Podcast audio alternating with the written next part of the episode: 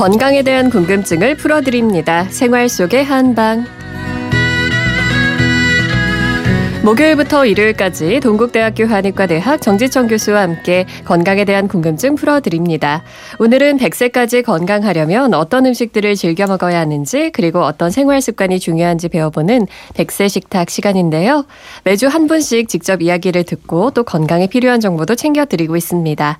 오늘도 정지청 교수님 그리고 이수림 리포터와 함께합니다. 안녕하세요. 네, 안녕하세요. 안녕하세요. 이수림 리포터 오늘은 어떤 분 만나고 오셨나요? 네, 이번에 제가 만나뵙고 온 어르신은 올해 일흔 하나 되신 노재열 할아버님입니다. 어르신께서는 초등학교 교장 선생님이셨어요. 40년 동안 일해온 교, 교단을 떠난 지 6년이 되셨습니다. 특히 재직 중에 특수학급 교사로 아이들을 돌보셨던 만큼 몇 마디 나누지 않고도 어르신의 그 따뜻한 성품을 제가 느낄 수 있었는데요. 어르신께선 노년의 재산은 돈이 아니고 건강함이다라는 마음가짐을 갖고 육체적으로나 정신적으로 건강한 삶을 살기 위해 늘 노력하신다고 합니다. 먼저 어르신의 평소 식습관을 여쭤봤습니다. 에, 규칙적인 식사를 제철에 나는 음식으로 아주 싱겁게 고루고루 먹는 것이 가장 건강에 좋다. 저는 이걸 이제 모토로 해가지고 또 뭐 곡식도 마찬가지입니다. 쌀밥보다는 여러 가지 그 콩이나 잡곡이 들은 오곡밥이 되도록 해달라고 요구를 합니다. 그랬더니 이제 뭐 늙어가면서 요구도 많다라고 얘기를 합니다만은 저는 그래도 이제 고집을 부려서 어 제철에 나는 여러 가지 뭐 나물 반찬 한 두세나 가지 그다음에 단백질이 있는 음식들을 준비를 해서 먹도록 이렇게 집사람한테 요구를 하고 있죠.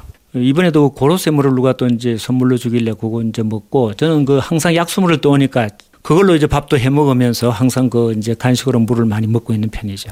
지금도 저 뭐 구석구석에 병이 좀 많이 있는데 저뭐 약수물 뜨다가 이렇게 먹고 예, 그래서 약수물이 정수기보다 더 낫다고 집사람한테도 이야기하고 그렇지 않아도 당신 힘든데 약수물 그만두고 정수기 사다가 쓰지 그러길래 절대 제가 그건 안 된다고 그러고 약수물로 그냥 대체해서 우리는 먹고 있습니다.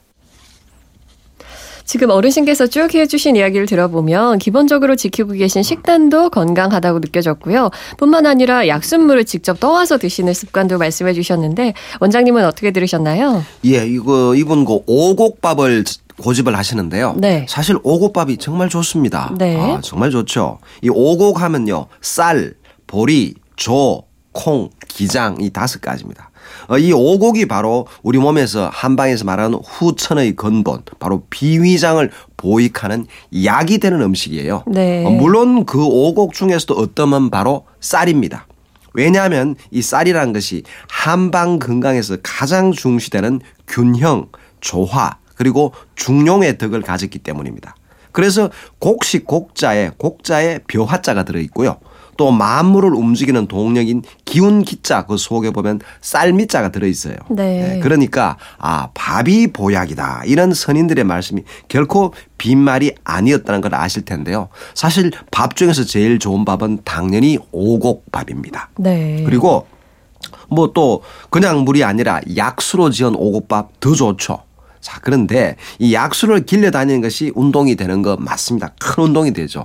문제는 네. 한겨울에도 새벽 한 5시 뭐 이럴 때 음. 약수 길러 다닌다. 이거는요.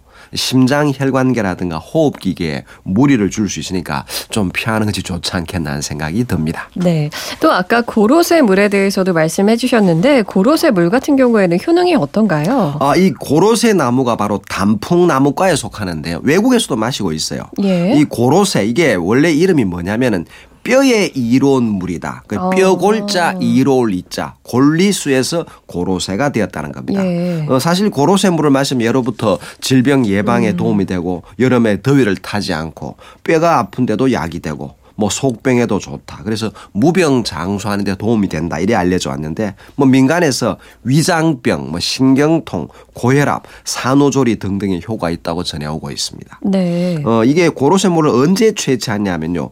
우수에서 고구.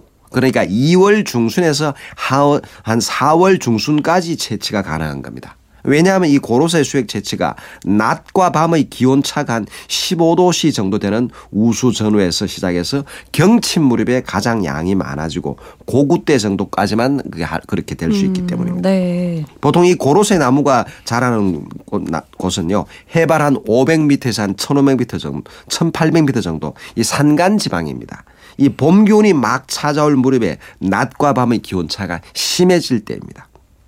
밤이 되면 영하 한 3도에서 5도로 떨어지는데 이때 고래산의 나무 줄기하고 가지에서 물을 풀려는 파이프가 되는 물관의 부피가 팽창하고요. 네. 그러면 이 뿌리는 땅 속의 물기를 흡수해서 이 줄기로 보내려는 힘을 받게 돼서 이 줄기 속을 수액으로 가득 채우게 됩니다. 그런데 다시 낮이 되면은 기온이 영상 한 10도씨 정도 올라가죠. 그러면 이 물관에 채워진 수액이 팽창에 의해 가지고 밖으로 나오는 힘을 받게 됩니다. 그럼 빨대를 딱 꽂으면 물이 쭉쭉쭉 흘러나오는 겁니다. 네. 바로 그것이 수액 채취법이죠. 음, 그러면 민간에 알려져 있는 고로쇠 물의 효능들이요. 실제로 밝혀진 것들이 있나요? 예, 뭐 사실 고로쇠 물을 마셔보면 이 당분이 한 2% 들어있죠. 그죠? 약간 달짝지근한 맛이고요. 네. 약 알칼리성 물입니다. 그런데 이 칼슘이나 칼륨, 마그네슘, 망간, 철 같은 이 미네랄 성분이 보통 물보다는 한 7배에서 한 15배 정도 오. 더 들어있다는 겁니다. 네. 2009년도에 국립산림과학원이 충북대 수의대하고 공동 연구를 했는데요. 실제로 인체의 뼈와 면역력 강화에 효과가 크다 이렇게 발표를 했고요. 뭐 골다공증 예방 가출에 도움이 된다는 겁니다. 그리고 이 보면은 그 일반 물은요 쉽게 포만감을 느끼는데 비해서 이 고로쇠 수액은 물 분자 클러스터 크기가 우리 몸 속의 체액 물 분자 비슷하다. 그러니까 도움이 될 수 있다는 얘기고 네. 또 2012년도에는 이 고로쇠 수액이 고혈압이나 비만 억제 효능이 있다는 연구 결과가 발표가 됐습니다. 뭐 고혈압 치료과 비슷한 수준으로 혈압을 떨어뜨린다거나 체중을 약 한 33% 정도 감소시키는 효과가 있다는 것이 뭐 실험적으로 밝혀졌는데 네. 음, 그렇더라도 한꺼번에 너무 드시면 안 되고 역시 물이니까 적당히 마시는 것이 좋겠습니다. 그렇군요. 또 어르신께서 매일 약수물을 직접 떠오시는 습관을 갖고 계신데 그 자체만으로도 건강한 운동에 도움이 될 것 같다는 생각이 드는데요. 워낙에 평소에도 좀 부지런하고 활발하게 그렇게 보내시는 편인가 봐요. 네, 맞습니다. 어르신께서는 오 전에는 지자체에서 운영하는 정보화 교육을 받으시고요. 또 책장에는 평소에 퀴즈 프로그램을 보면서 빼곡하게 자필로 정리한 두꺼운 상식 노트가 어. 15권째 만들어져 있을 만큼 요즘도 배움을 게을리하지 않으십니다. 특히 어르신께서는 퇴직 후에 건강을 위해서 운동 하나쯤은 꼭 익혀둬라라는 조언이 담긴 신문 칼럼도 기고하셨더라고요. 네. 이렇게 언제나 부지런하고 건강하게 움직이는 어르신의 하루를 들어봤습니다. 어, 제가 이제 아침에 이제 잠이 좀 없다 보니까 새벽까지 일어나가지고 항상 그 뒷산에 이제 딱 한 바퀴 돌고 계용산이 125m밖에 안 되기 때문에 아침에 가서 한 바퀴 딱 돌면 한 시간이고 매번 그 이제 약수물을 떠다가 집에 와서 저 먹고 있는데 에, 단독 주택에 살 때는 어, 이렇게 이제 써붙여 놨습니다. 이 약수물을 갖다 드시고 빈병만 제자리에 이렇게 써붙여 놓으니까 우리 이웃에 있는 분들도 다 이제 갖다 드시고 이제 뭐 제 이제 생활은 퇴직 이후에 이제 오후에는 탁구장에 등록을 해가지고 매일 탁구장에서 이제 회원들과 친선 게임을 하다 보면 너무 이제 재미있어서 항상 탁구를 치다 보면 웃음꽃이 핍니다. 서로 농담도 해가면서 하니까 참 재미있고 모든 스트레스가 한꺼번에 날아가기 때문에 예, 그 재미로 매일 운동을 하면서 즐기고 있습니다. 그리고 주말에는 제가 그 주례 동호회에 가입을 해가지고 주례를 서로 다니고 현재까지 제가 508상 성원을 시켰습니다. 와, 평소에도 굉장히 주위 분들에게 따뜻한 마음을 많이 나눠주시는 분 같다는 생각이 들었어요. 또 약수물을 그냥 본인 가정에서만 드시는 게 아니라 이웃분들에게도 나누셨다는 이야기에서도 그렇고요. 어르신의 따뜻한 성품이 잘 느껴지는 대목이었는데요. 어, 어르신께서 탁수 탁구를 단순한 운동이 아니라 아주 즐거운 취미 활동으로 이제 바꾸신 것 같은데요.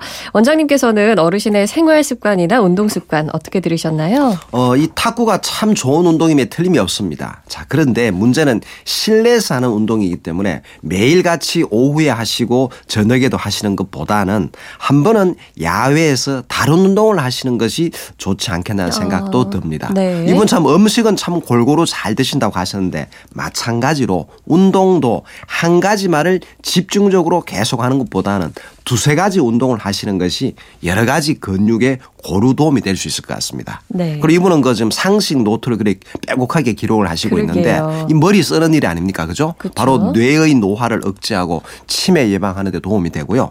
또 이렇게 주례를 보러 다니신다고 하는데 또 새로운 신랑 신부를 만나서 얘기를 듣고 그에 맞춰서 주례사를 하실 거니까 얼마나 좋은 일입니까? 네. 이분 참 뇌 건강에는 엄청 도움이 되시겠습니다. 네.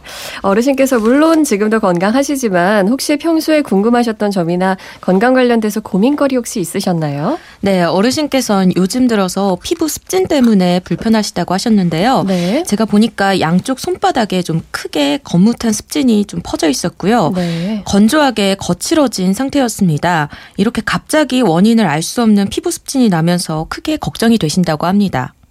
예, 제가 그 이제 손에 그 탁구를 치면서 땀이 많이 나서 그런지 예, 습진의 종류인 그 어떤 그 무엇이 이제 와가지고 손이 좀 이렇게 피부가 거칠어진다 그럴까요? 좀 약간 거뭇거뭇하고 또 이제 아침에 자고 나면 굉장히 그 가려움이 심해가지고 막 이제 긁기도 하는데 막 가려우니까 이제 피부가 막 이렇게 거칠게 일어나고 그래서 제가 그 연구라는 연구는 다 사가지고 좀 바르고는 있는데 바르고 나면 또 조금 낫기는 하는데 또 바르지 않으면 또 이제 건조하게 되고 이렇게 피부가 자꾸 이제 긁으니까 일어나게 되고 그런 현상이 이제 진행이 되고 있습니다.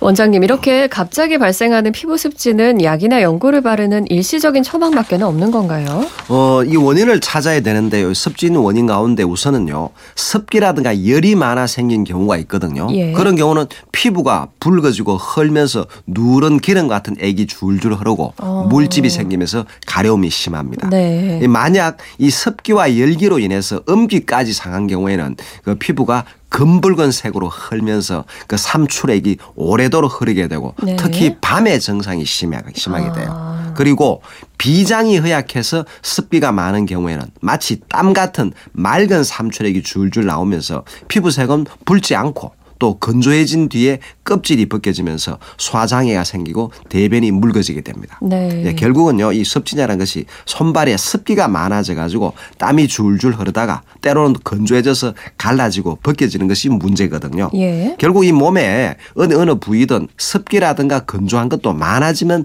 독이 됩니다. 어. 한방에서는 습독, 조독 이러죠.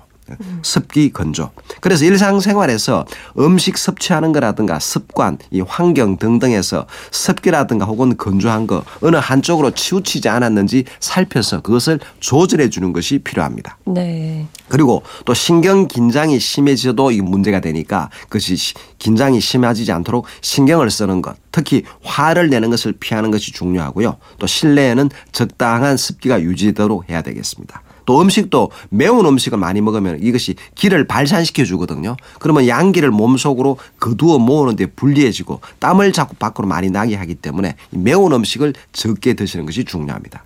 자, 그리고 무엇보다 이 손에 땀이 너무 많이 나지 않도록 하는 것이 중요하거든요. 네. 특히 탁구를 치는 그 손이 더 습진이 심하다면 그럴 가능성이 많습니다. 그러니까 음. 탁구하는 시간을 줄여서 한쪽으로 한쪽 손에 땀이 너무 많이 나는 것도 피하도록 하는 것이 필요하지 않겠나 생각이 됩니다. 네.